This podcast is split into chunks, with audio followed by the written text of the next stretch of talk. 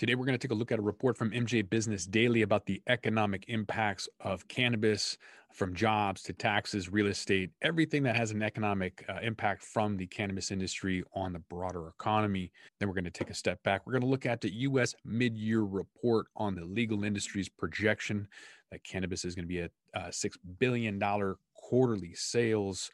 All of that from New Frontier Data coming up. Welcome back to the Talking Hedge. I'm Josh Kincaid, capital markets analyst and host of your Cannabis Business Podcast. So, from jobs to tax revenue to commercial real estate, the cannabis industry has a large and growing impact on the broader economy in the U.S.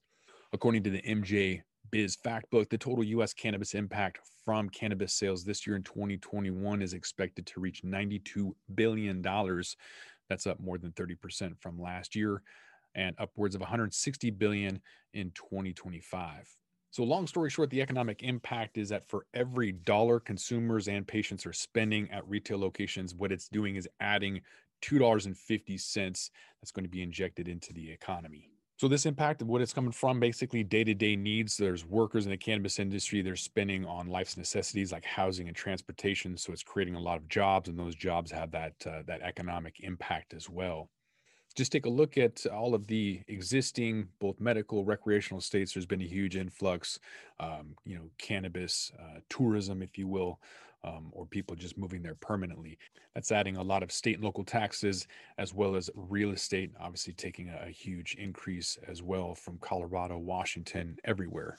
Although a lot of the residents have a nimby not in my backyard philosophy when it boils down to dollar and cents, it does uh, increase um, the local communities at large. Never really heard people kind of complaining about all of the cows, but cannabis and, and hemp for some reason uh, just triggers a lot of people. Economic impacts are going to vary, obviously, from state to state based on the size and maturity, the type of market, uh, all of that. So, for example, if you look at the largest market in the US, that's California, uh, that's expected to close to $20 billion for the state's economy th- this year alone. Now, remember, that's not just sales, that's the economic impact. So, if you look at other states like Colorado, Illinois, Oregon, Washington, they're going to provide more than 10 billion each for the local economy. Obviously, California, fifth largest GDP in the world, they're going to have the larger impact just based on the total dollars that they're creating. But you're going to look at other states seeing to be able to deliver a larger dollar impact on a per capita basis. If you look at Nevada, they're going to deliver almost $2,000 of economic impact per person this year. Uh, not as many people live in Nevada, that's why. Uh, marijuana markets like uh, Alaska, Colorado, Oregon, they're also going to pump in $1,500 per person into their respective states. California, it's going to create uh, almost double the amount of dollars in impact, but contribute a little more than $500 of impact per person. So the impact that the cannabis industry has has you could see the reverse effect with uh, the pandemic. So the lack of employees being able to go downtown means that a lot of the business districts got decimated, absolutely hammered. So you know maybe some small sandwich shop they're gone. Uh, the reverse happens when a huge amount of people, an influx uh, of businesses come in and open up shop.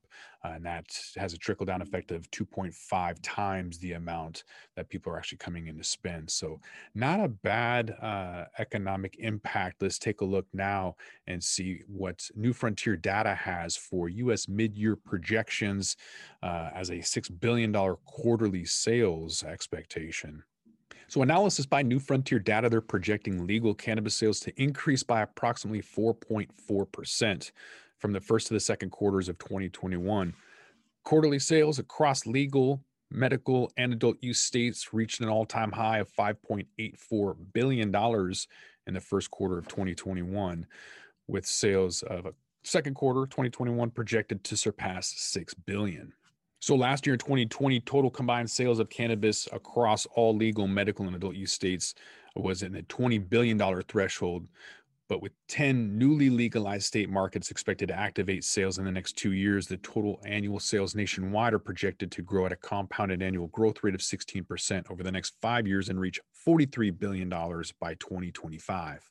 So anytime we have a new rollout, what you have to do is extinguish the legacy market, and that takes a little while. So anytime there's a, a new product entrant, like in Illinois, apparently there's only about 11 brands in Illinois. So your your market share uh, is going to be dominated by basically just a few companies, not necessarily a monopoly, but uh, not very competitive and so you have to erode you know that illicit market. And in order to do that prices have to come down but that always takes a while because of the limited supply. So when people don't want to pay $300 uh, an ounce because they can get um, that a pound for 500 for example like i can why would they why would they do that?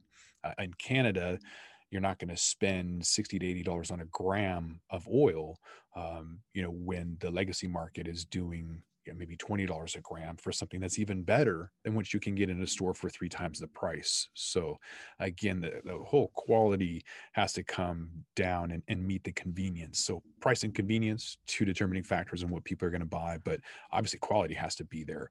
Otherwise the legacy market, the illicit market, it's not going to go away until we can make something that's worth buying. Last year in 2020 was estimated that 24% of all cannabis sales were um, believed to be legal. By 2025, they're hoping that to be 42% of all cannabis uh, to be made by legal purchases. So they're, uh, they know that at least two thirds of the people are out there buying from their existing uh, marketplace, we'll say. So there's 38 legal cannabis medical states plus DC. Uh, looking at total number of medical cannabis patients nationwide, surpassing around 4 million as of the end of April, projected to increase to a newly legal medical market becoming operational.